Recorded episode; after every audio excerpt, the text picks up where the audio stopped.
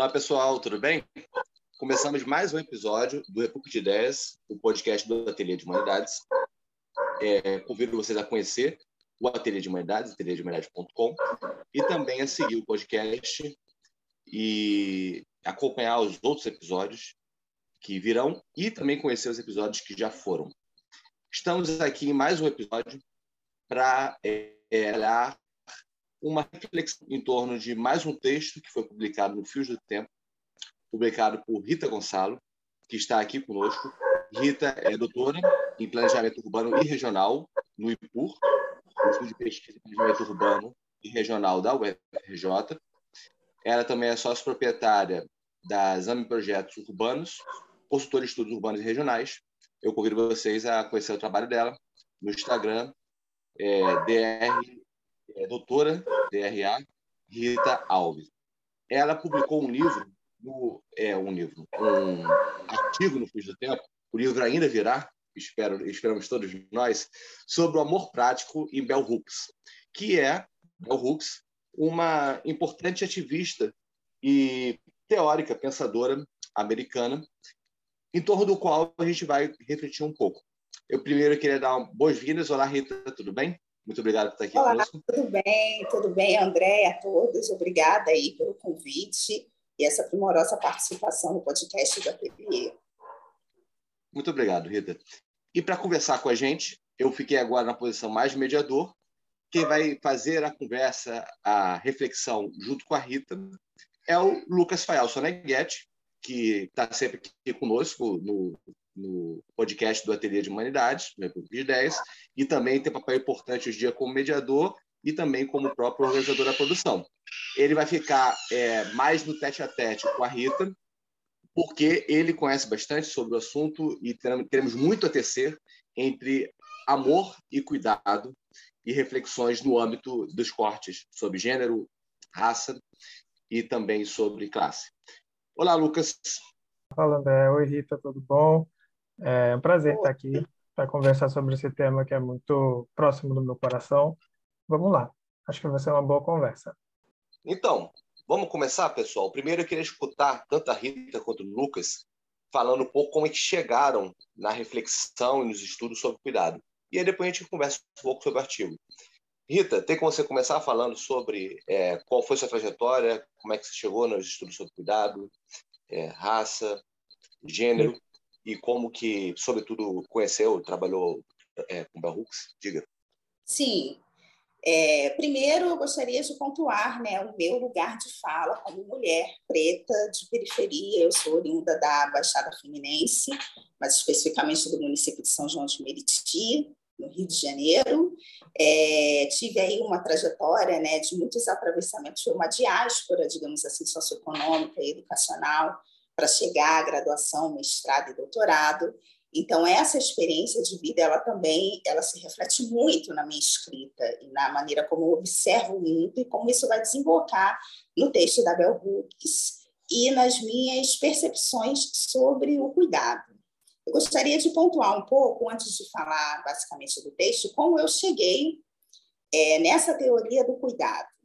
É, e eu gostaria de pontuar três episódios que ocorreram na minha vida pessoal e cotidiana, que vão me ajudar a chegar nesse tema. O primeiro foi um projeto de fotografia boudoir que eu participo para mulheres negras periféricas, é, sendo eu a modelo e minha própria trajetória de vida como objeto desse estudo, como objeto desse tipo de estética fotográfica.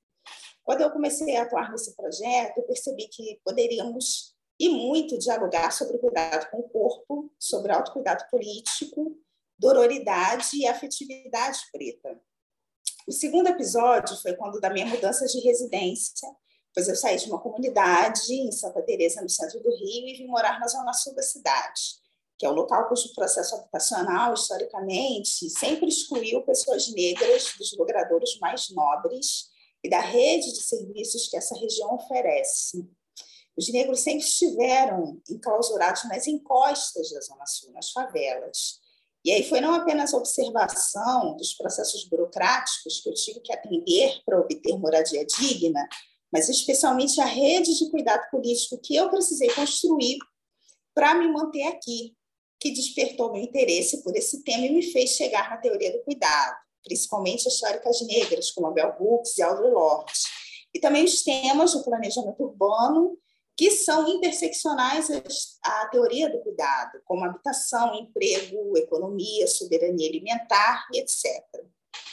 Então, esse conjunto ele vai desembocar no terceiro episódio, que é o curso que eu ministrei ano passado no Ateliê de Humanidades, chamado Como Fazer Política nas Cidades, Gênero, Território e Participação.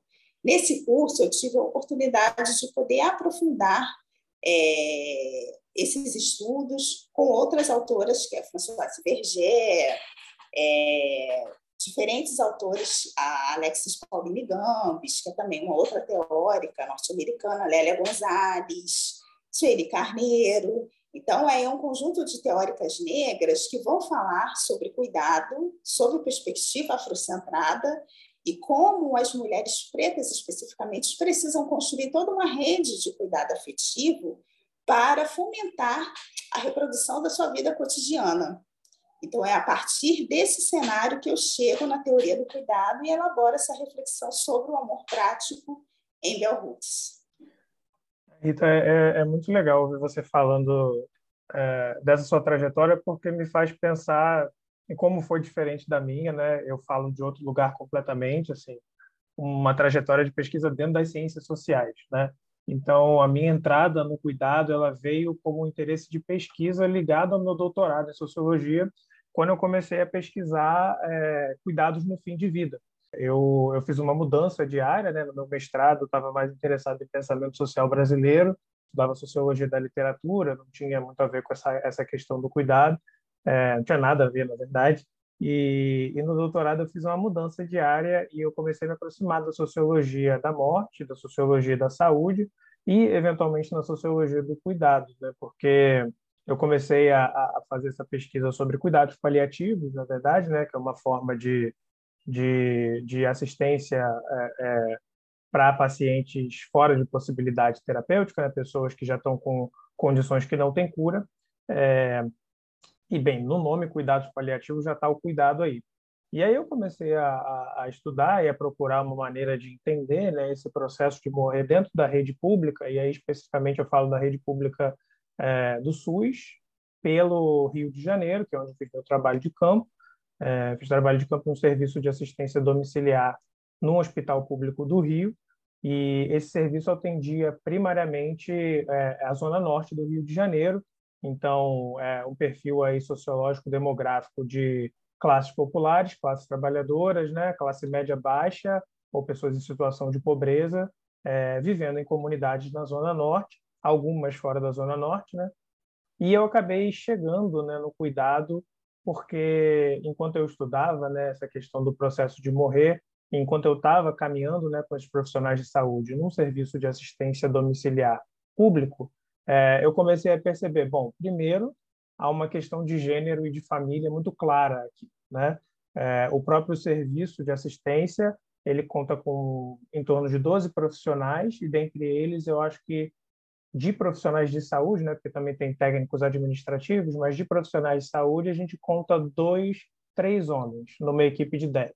E geralmente são pessoas da, são, são profissionais que estão meio que às margens da área da saúde, porque eles não são médicos, são enfermeiros, são fonoaudiólogos, fisioterapeutas, nutricionistas, são essas profissões de menos é, é, prestígio.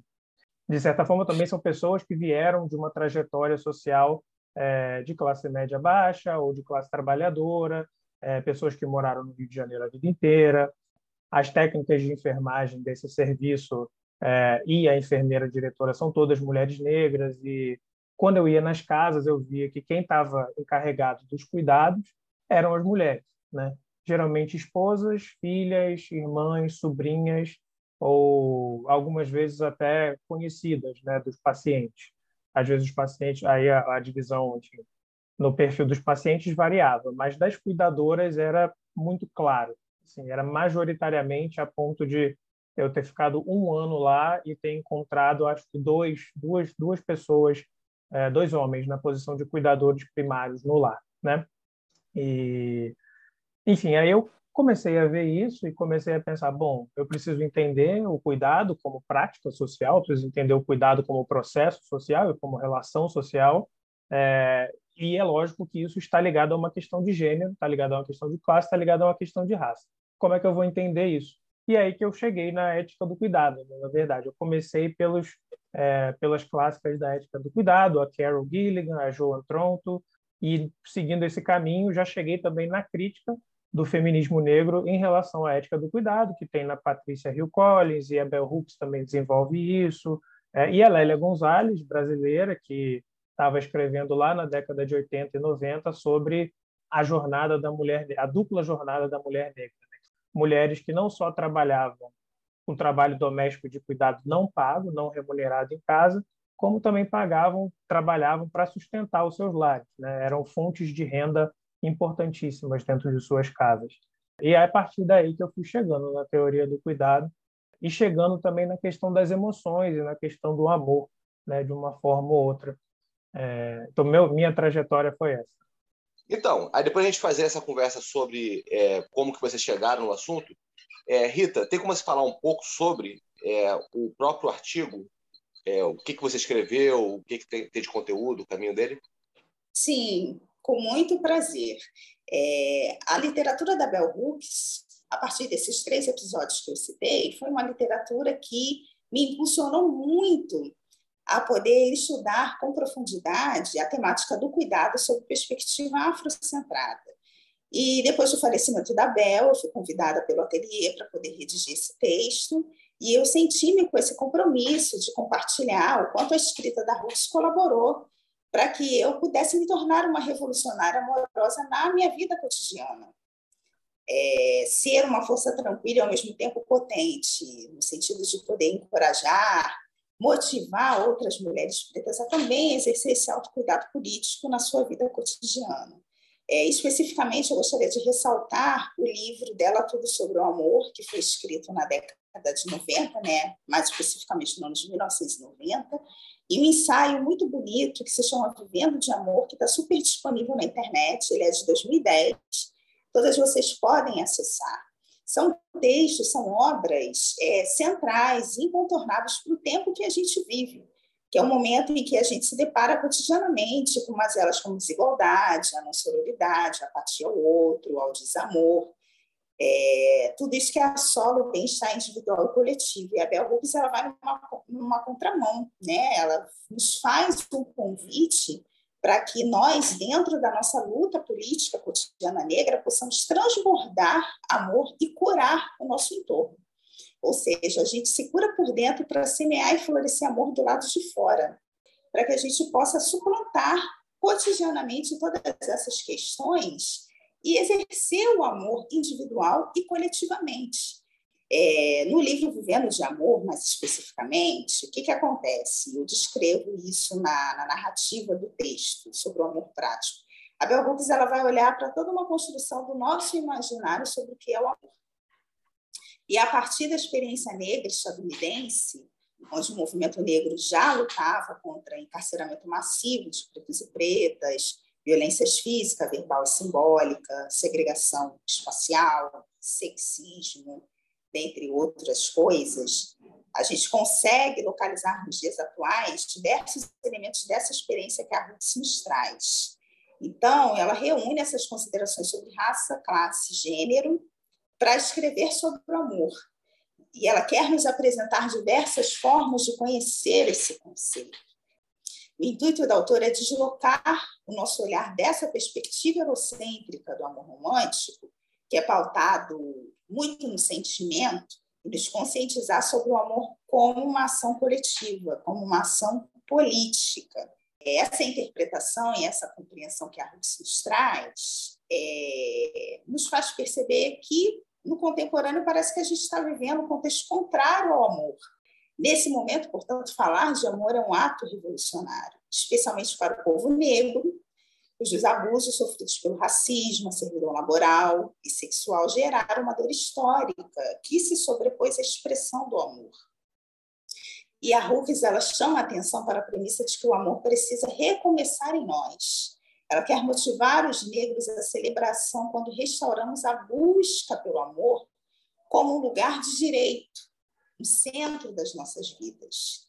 E ela quer anunciar a possibilidade de nós rompermos com essa perpetuação das dores e violências e caminharmos para uma sociedade amorosa, uma sociedade que colabora uns com os outros, uma sociedade que compreende o diferente, uma sociedade que ouve, uma sociedade que escuta, uma sociedade que acolhe. E o que, que isso quer dizer? Que é através da construção de uma ética amorosa que nós somos capazes de edificar uma sociedade verdadeiramente igualitária, fundamentada na justiça, no compromisso com o bem-estar coletivo. Nesse sentido, quando a comunidade negra ela começa a exercer, verbalizar, vocalizar e publicizar isso, ela se torna vanguardista por ser autorreferente em outros modos de vivenciar e fortalecer o amor na esfera cotidiana, seja nas relações familiares, nas relações românticas, nas relações de amizade. A autora defende que o amor é muito mais do que um sentimento, é uma ação capaz de transformar esse niilismo que a gente vê nos dias de hoje, né? a ganância, a obsessão pelo poder, e mais essa escuta, essa presença com o outro, junto com o outro. E aí ela vai nos trazer esse exemplo do modelo do autocuidado político, que surge no contexto específico de sobrevivência, que é, por exemplo, você organizar uma agenda de compromissos para atender a comunidade, separar tempo para estar com a família, cuidar da sua saúde, cuidar da saúde do outro, gerir os projetos de vida pessoais, os projetos de vida da comunidade. Tudo isso são ações que vão trazer resultados futuros, vão trazer resultados longevos para a nossa vida. E isso também é amor. E o amor próprio, portanto, se torna a base da nossa prática amorosa. Quando a gente dá amor para si mesmas, concedemos ao nosso interior a oportunidade de ter amor incondicional, possibilitando que toda uma comunidade desfrute das correntes de amor que emanam de nós. É, gostaria também de ressaltar que no texto da Bell Hooks e também em outras teóricas que estão estudando sobre a experiência de vida preta, o amor ele está muito ligado a um diálogo com a economia política do afeto, né? E amor não combina com a lógica da escassez. Pelo contrário, o amor ele precisa germinar e ele precisa circular. Precisamos oferecer amor deliberadamente, porque assim ele se torna uma prática transformadora. E a conscientização da arte de amar é um processo, Nesse processo de resistência coletiva, é muito importante a gente atender as necessidades emocionais de nossos irmãos, de nossas irmãs. Pensar a nutrição do corpo, do coração, das ideias políticas, né? Isso tudo compreende um conjunto muito grande de cuidado e de saúde emocional do povo preto, o que nos leva, nos conduz a ampliar as possibilidades de existência ampliar as possibilidades de experiências de alteridade, né? É, reduzir, refrear essas ações de intolerância com o outro, de medo do outro, que nega o imprevisível, que nega as diferenças, que não reconhece as diferenças de pensamento, de atitudes, de expressões culturais e tudo mais. E há também, além da Hooks, eu gostaria de poder falar um pouco de alguns outros autores que vão alimentar essa expressão de amor e cuidado político dentro da literatura negra. Eu gostaria de falar sobre um texto muito bonito que se chama Amor Sem Miséria, do Milson Santos. O livro se chama Amor Sem Miséria, Povo Preto e Afetividade. Né? Ele também foi um teórico do cuidado que mostra uma ligação direta entre afeto e economia política do cuidado. Nesse texto do Wilson Santos, ele começa falando do amor de Dandara e Zubir. Longe daquele amor banalizado, traficado pelas mídias sociais, longe do apetite burguês, o amor de Zubir e Dandara é poesia na prática, lembrando desse conceito de amor prático da Bel. É, é um amor sólido, solidário, construtor, a união capaz de abrir caminhos e gerar conquistas, é o amor do compromisso ativo com a sua parceira e o seu povo. Ou seja, Amor sem Miséria, esse título, é um convite para que a gente possa conversar sobre o amor numa roupagem atmosfera que não precisa ser vinculada à falta, à ausência de amor.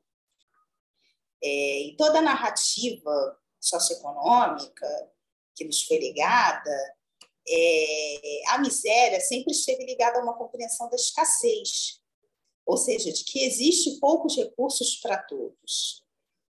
No livro Amor Sem Miséria, o autor nos conclama a uma empatia e a um olhar amoroso para todos e todas. Ou seja, se nos falaram que existia escassez, que existia miséria, nós, enquanto povo preto, sociedade negra brasileira, a gente precisa reverter essa lógica e exercer a empatia, o olhar amoroso para todos e todas. Como? Compartilhando tempo e convivência. Compartilhar tempo e convivência é uma forma de amor, é uma forma de exercer o cuidado. É, mas também é preciso entender que o amor é um recurso muito precioso, é um recurso muito caro é, leva-nos tempo a exercer, a cultivar, e a gente precisa ter tempo e energia. Amor é um investimento, é, é um encontro que demanda cuidado, demanda acolhimento. Logo, existe sim, na realidade, muitas pessoas que não experimentam o amor em sua plenitude. Ao contrário, elas experimentam a miséria do amor, porque elas acabam destinando tempo para fazer outras coisas. Elas acabam sendo necessário gastar tempo e energia com outras demandas, como, por exemplo, o trabalho. E como o Lucas falou, né, citou sobre a questão da dupla jornada da mulher negra, nesse exercício né, do cuidado, cuidado com uma pessoa para a qual a negra está trabalhando, o homem negro também, que precisa passar muito tempo trabalhando fora de casa e acaba não destinando tempo para o cuidado com a família, para o seu cuidado pessoal, para o cuidado com a sua formação educacional e tudo mais. Então, é, eles acabam experimentando o quê? Uma escassez de exercício libidinal do amor. Por isso a importância da comunidade negra poder exercer coletivamente o amor para que não, é, não haja miséria desse sentimento na nossa comunidade. E aí, o Nilson Santos ele vai falar, né, ao longo do livro, diversos exemplos, no qual ele cita sobre a importância de exercer esse cuidado político também. Portanto, a gente precisa conclamar um exercício diferente, a gente precisa propor politicamente condições necessárias e suficientes para que possamos estabelecer o amor. Eu também gostaria. Não, agora eu vou passar a bola para o Lucas, porque aí já é um outro link que eu quero fazer com aquela questão da moça da BBB. Mas depois eu volto. Ah, obrigado, Rita. É porque eu estava aqui pensando, ouvindo você falando e pensando em várias coisas, né? Porque eu vejo muitos pontos de contato assim no, no diálogo recente, né, que tem aparecido na teoria social sobre amor. Eu digo recente, assim, de, pensando numa disciplina de século 18, 19, que tinha lá suas reflexões clássicas sobre amor na filosofia, mas isso aparecendo de novo agora. Né? É, é um tema que acho que está voltando, e tem um motivo dele estar tá voltando, né? como você bem colocou. A gente está vivendo em um momento em que, e aí eu vejo um paralelo já entre a, a questão do amor e a questão do cuidado, em que certas dimensões da vida social que há muito tempo ficaram recalcadas ou digamos assim, invisibilizadas, estão é, começando a aparecer e a se mostrar como absolutamente relevantes para a maneira que a gente vive junto hoje, né? É, o cuidado eu vejo dessa forma também, né? Como, enfim, a, a Joan Tronto, que eu citei, né? Ela vai falar que o que aconteceu no Ocidente, na modernidade ocidental, é, foi um processo de contenção do cuidado como algo que diz respeito à esfera doméstica, portanto privada, e algo que estaria então excluído das considerações da nossa comunidade política, né?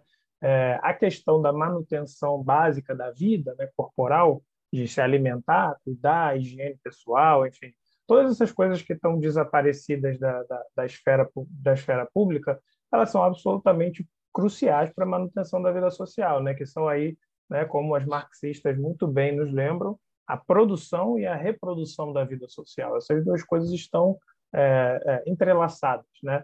É, e reprodução da vida social diz respeito a isso, a fazer gente, fazer pessoas, né? E a manter pessoas, mais do que só né, parir, fazer essa pessoa viver e crescer e florescer e cultivar, né? É, e essa reprodução da vida social, ela passa por uma série de práticas onerosas, difíceis, complicadas de cuidado, né? Que historicamente estiveram vinculadas a certas populações, né? Quem cuidou, né? Quem cuida? É, a primeira divisão mais clara e marcada que a gente vê, assim, se a gente pensar no lar, né, na casa, é a divisão de gênero. Mas se a gente aumentar um pouquinho a lente, a gente vai ver a divisão racial claramente, porque, bom, é uma história de uma história de escravidão, como no caso do Brasil e de, da grande maioria do Ocidente, a gente vai ver também uma divisão de funções relativas ao cuidado e ao trabalho doméstico é, assinaladas, impostas, né, é, a, a, populações racializadas é, e, e não só impostas, mas extraídas sem remuneração e sem reconhecimento, né? E isso foi a base da reprodução de um sistema econômico por muitos anos, né? É, é, o modo capitalista de produção ele depende da expropriação do trabalho, não só produtivo, mas também reprodutivo de populações que não, não foram remuneradas ou reconhecidas por esse trabalho. Né? É, isso aí é acumulação primitiva. Né? O argumento que também a Silvia Federici ela vai fazer lá no livro dela, O Caliban e a Bruxa, né? que a acumulação primitiva do capital ela dependeu também dessa extração é, é, de trabalho doméstico, de trabalho de cuidado não pago. Né? E depois de, da, da, da abolição, que aí é o que a Lélia Gonzalez vai, vai falar, é, depois da abolição é o trabalho pago, mas mal pago, né? mal remunerado, é, precarizado, e até hoje precarizado.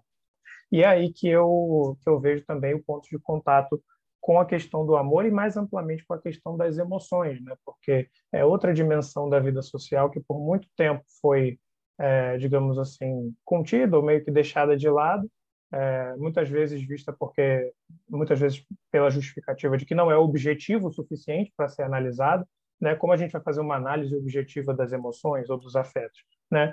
E por outras vezes por ser o domínio de outras disciplinas mesmo, né? A psicologia trata essas coisas, enfim. A psiquiatria vai lidar com isso. Sociologia, antropologia lida com outras coisas.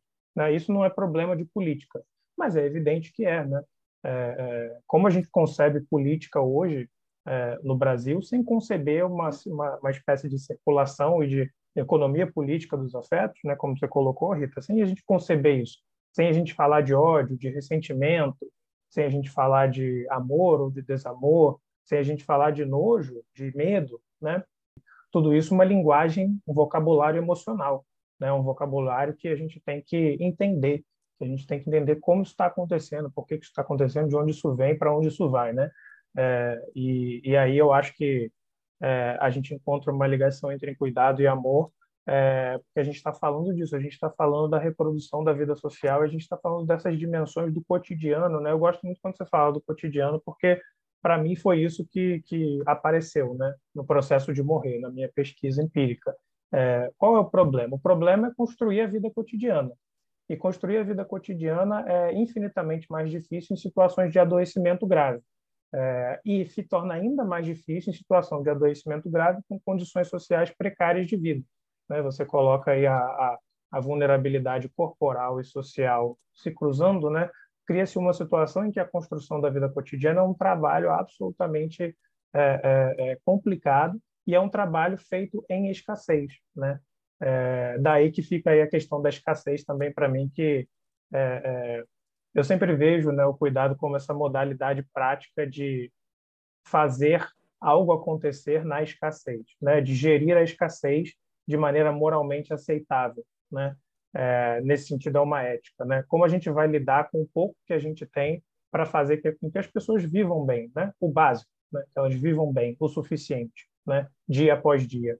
É, e aí eu acho que o, o, uma perspectiva amorosa, talvez uma perspectiva amorosa no sentido de um horizonte normativo, leva isso um passo adiante e diz, não, não é só como a gente vai fazer com que as pessoas vivam bem com o que elas têm, mas é como a gente vai fazer isso multiplicar. Quais são os caminhos né, para fazer isso, para fazer essas vidas florescerem e não só sobreviver, né? É, daí eu acho que a questão do tempo e da atenção que você colocou também são absolutamente importantes, porque tem um texto clássico da, da Rothschild, uma socióloga é, estadunidense, que é Amor e Ouro, que ela fala justamente sobre como o, a, os fluxos migratórios de mulheres do terceiro mundo para países do primeiro mundo é, acaba gerando uma espécie de extração é, de recursos afetivos. Né? Em que sentido? Essas mulheres saem das suas casas, seus, das suas vidas, das suas cidades, dos seus países, vão para as casas dessas outras mulheres do primeiro mundo para trabalhar como babás ou domésticas, enfim. É, e aí todo o tempo e a atenção delas está dedicado ao quê? Aos filhos dessas mulheres do primeiro mundo. É, enquanto que os filhos, as famílias, as, as pessoas queridas delas lá no país de origem não têm mais esse tempo e atenção. E isso é extração de recurso afetivo, porque afeto é tempo, é atenção. Né? É, é, o dispêndio corporal e psíquico de, de, é, é de trabalho, é, é, o dispêndio corporal é, de acordo em um determinado período de tempo que transforma algum estado de coisas, né? É, e por isso ele é finito. Não tem como você trabalhar é, 24 horas por dia, né? Senão o, o dispêndio corporal vai te levar né, ao fim. Você vai despender todo o seu, seu tempo, toda a sua energia, é, enfim, aí você vive uma condição insalubre de vida, né? É, então, de fato, o amor ele é, é ele está ligado, talvez politicamente, a um horizonte de abundância, mas ele também está ligado, eu diria, socialmente, a contextos de escassez estruturada. Né? Quanto tempo a gente tem para cuidar do outro, de nós, das pessoas ao nosso redor? Quanto tempo a gente tem, quanta atenção a gente consegue despender é, para, como você diz, né, você escreve no texto, é, pensar, cuidar da vida comunitária, da vida de casa, da vida política, né? É, é toda essa miríade, toda essa miríade de, de demandas, né? É, enfim, eu acho que aí tem uma série de paralelos que a gente pode ir conversando. A Rita falou que tem um exemplo da, da, de uma das mulheres do Big Brother, Rita. Exatamente, exatamente. O exemplo da, da menina do Big Brother, que se chama. Peraí, esqueci o nome dela, eu anotei aqui.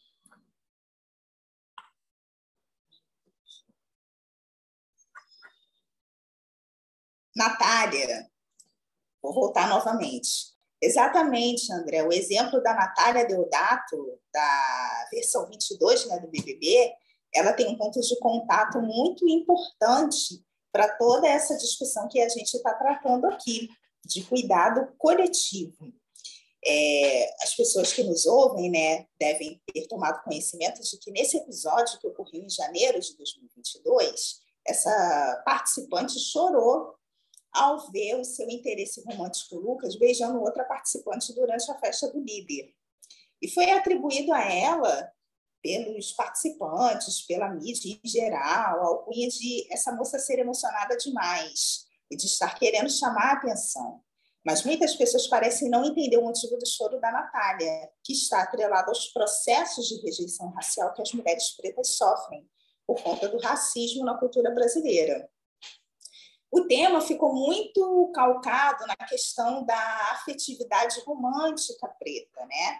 Eu não gosto de falar tão somente que os homens preferem as brancas em detrimento das negras. Acredito que esse é um, é um discurso simplista demais.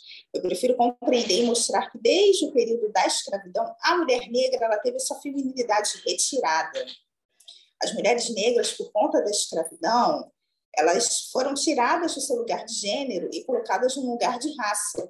Como em nossa sociedade, né, a feminilidade é caracterizada pela visão da mulher como alguém a ser cuidada, isso trouxe várias consequências. Entre elas, é, a colocação da mulher negra num lugar de empregos subalternos, na maioria das vezes, o preterimento afetivo, das mulheres negras e o favorecimento exclusivamente sexual. Ou seja, as mulheres negras não têm sido vistas como objeto de afeição, como objeto de cuidado. É, essas narrativas são testemunhas de quanto a questão de gênero se mistura com a questão racial. E, para além disso, a ideia de solidão da mulher negra é um fenômeno psíquico e sociocultural que atravessa diversas esferas, principalmente afetiva, porque na nossa sociedade tem um muito grande de que a experiência feminina ela se constrói no campo das relações afetivas, né? Essa ideia de que a mulher, para construir ou fortalecer a sua feminilidade, precisa ter um parceiro. Quando, na verdade, a nossa subjetividade e feminilidade ela pode se fortalecer de muitas outras formas. Eu acredito que esse problema semântico, podemos assim dizer, ele está muito atrelado à branquidade burguesa como ideal normativo. Na sociologia, um dos autores que falou bastante sobre isso foi o Arthur Guerreiro Ramos. Né? No plano ideológico, é dominante ainda a branquidade como critério de estética social e de operar relacionamentos. O que o senso comum, a mídia em geral, e até mesmo o meio acadêmico fez durante muitos anos foi construir um projeto de se estudar as relações raciais, tomando a construção do branco, a construção social do branco como objeto e não abrindo os olhos para as potencialidades do ser negro, do cuidado preto, do afeto preto, que é o que Abel Hooks, esse autor que eu falei, o Wilson Santos, a Sorbonne Fussonet, que é uma filósofa burkinense, é, são autores que eles vão destacar isso. Né? Todos os autores da diáspora africana eles vão pontuar essas potencialidades do pensar preto, de ser negro, de exercer o cuidado preto. Então, os autores da diáspora africana, eles destacam a criação da identidade negra que se dá a partir da ação política e não da cor. A identidade negra, que é do povo, ela é pleno movimento. Por isso, o destaque ao amor prático, tal como proposto pela Bell Hooks.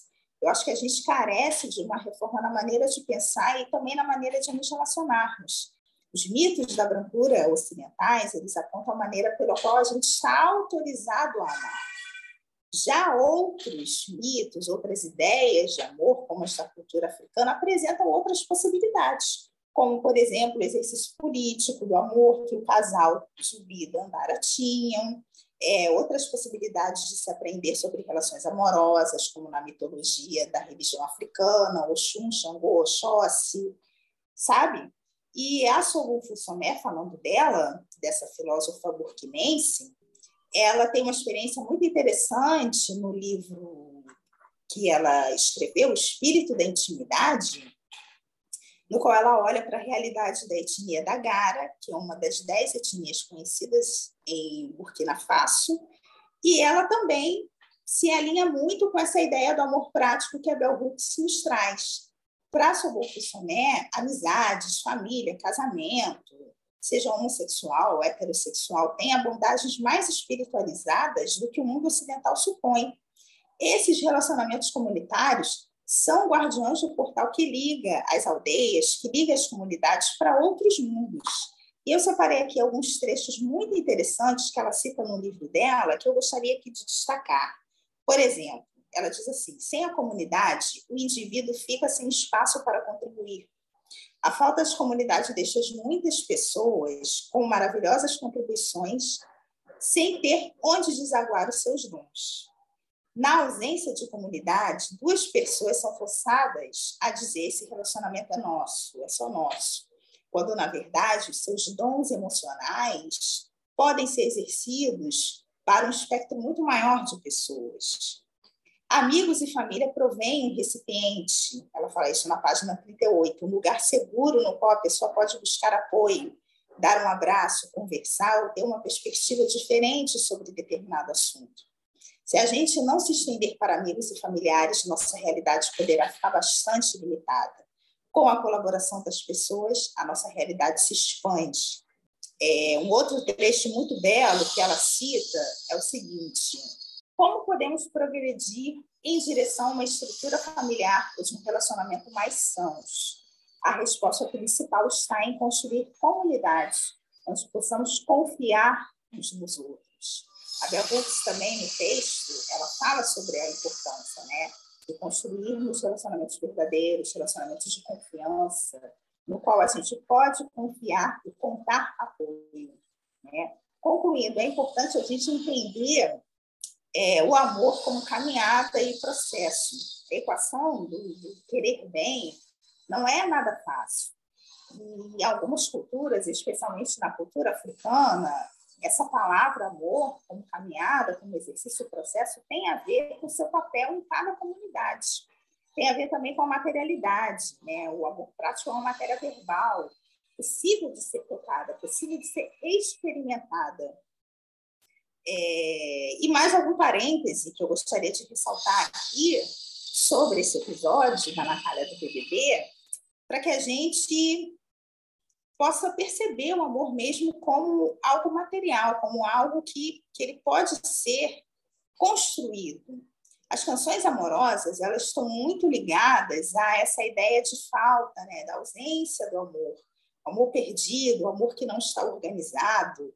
Isso é um outro detalhe, né? A gente precisa deixar de conceber ou aceitar essa ideia naturalizada de que o amor é uma desordem, que o amor é confuso, né? que falta muita coisa para o amor se organizar. Pelo contrário, a gente está citando aqui em todos esses exemplos da experiência afrodiaspórica, da Johan Tronco, que o Lucas está nos trazendo, é que o amor é algo bastante organizado, bastante construído e muito coletivo.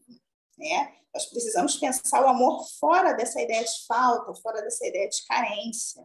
Pensar o amor que se estabelece uma relação de parcerias. E essas parcerias podem se dar de todas as formas, inclusive politicamente, reconhecendo a importância, o valor do exercício do amor na esfera da produção e reprodução da vida cotidiana. É, então, muito obrigado. Eu queria pegar a carona aí, André, rapidinho, porque é, você falou essa questão do é, a posição da mulher negra como uma pessoa que não é vista como objeto de cuidado ou de amor, e isso me fez pensar, né, como toda essa discussão do amor e do cuidado, ela está girando em torno de, para mim, eu vejo, né, é, pela lente de regimes de construção é, de corpos e de sujeitos. Né? São formas de você construir corpos e sujeitos de maneiras diferentes. Porque se a gente está falando de cuidado, vamos pensar aí é, a, qual é a imagem que vem na cabeça logo de início do cuidado e do trabalho doméstico? É a mãe e a criança. Né? É, é o cultivo básico de uma pessoa, né? desde o início. Se a gente pensar nisso como uma metáfora, né? como uma metáfora de, é, é de construção de corpo e de subjetividade, a gente vai poder entender né, que, enfim, se a gente olha para certos grupos de pessoas e esses grupos eles são é, historicamente não os objetos de cuidado, mas os agentes, os encarregados de cuidar dos outros é, e, portanto, não são os objetos, a gente aí já está vendo uma economia política do, do, do amor diferente. Né? A gente está vendo uma linha de divisão aí. Certas pessoas são dignas de atenção e tempo das outras, e certas pessoas são encarregadas de dar esse tempo e dar essa atenção. Né? E, e essa como uma divisão uma divisão social importantíssima, né? uma linha de uma linha divisória que, é, é, como efeito de cascata, vai afetar as nossas chances de vida e de morte, né? É, também no futuro. Excelente, é uma conversa tão rica e é, as reflexões que vocês fizeram, em especial a, a Rita como a nossa condutora né, das ideias aqui do e inspiradora do próprio do próprio episódio, é, fizeram com que eu tivesse que me segurar bastante, no sentido de não aumentar mais ainda a, a, as reflexões, ainda que eu gostasse muito de poder falar bastante, porque é um assunto também é muito caro para mim. Eu queria só fazer considerações finais, então, convidando vocês a verem outras, outros trabalhos que estão vinculados ao que a gente começou no episódio. Por exemplo, a Rita deu um curso no ateliê, ela já mencionou, reforço, é, sobre mulheres na cidade, um excelente curso. A gente falou pouco aqui sobre cidade, mas haveria outros cortes a serem feitos que juntassem a discussão sobre cuidado, amor, cidade, justiça, os, as reflexões no âmbito da interseccionalidade. É, convido também vocês a conhecerem o curso do Lucas, Teorias do Cuidado, um curso que apresentou as teorias do cuidado, é, que é uma excelente introdução para uma reflexão que passa por esses autores que foram mencionados aqui, muitos deles, e alguns outros mais, sobretudo autoras. É, e também há textos e livros publicados no ateliê que chegam no tema. O Sociologia do Amor, do Diário Iorio, na coleção Metamorfoses, é um livro que apresenta exatamente nesse sentido, né? É, o amor como redescoberto no âmbito da teoria social, no âmbito da sociologia, sendo que é como se fosse o rio Cárcico, que é aquele rio que passa por debaixo das rochas. Ou seja, ele é um movimento invisível, um fluxo sempre existente na sociedade, só que não era teorizado, não era pensado, não havia categorias para isso. E cada vez mais aflora esse rio e se mostra como sendo uma presença, como muito se falou aqui, fundamental da sociedade, né? da, não somente da reprodução da vida social, individual, mas também do florescimento das vidas. E esse livro, Sociologia do Amor, de Nariório, é, um, é uma síntese dessa proposta é, de uma sociologia é, em que o amor é uma categoria central para pensar a teoria e a prática, para pensar a vida social e a vida individual nas nossas sociedades é, modernas e contemporâneas. E também tem textos que eu convido a vocês lerem. Primeiro, obviamente, a da Rita Gonçalo. Vocês acompanharem também esse, esse episódio lendo é, antes ou depois o, o, texto dela. E também tem alguns textos meus ensaios. Convido vocês a dar uma pesquisada, além da crítica que o amor importa. É, também vai sair, vai sair também é, capítulo de livro, tanto em inglês quanto em espanhol. Tem textos também no site meu em português sobre a questão do amor, para a gente é, conversar um pouco mais.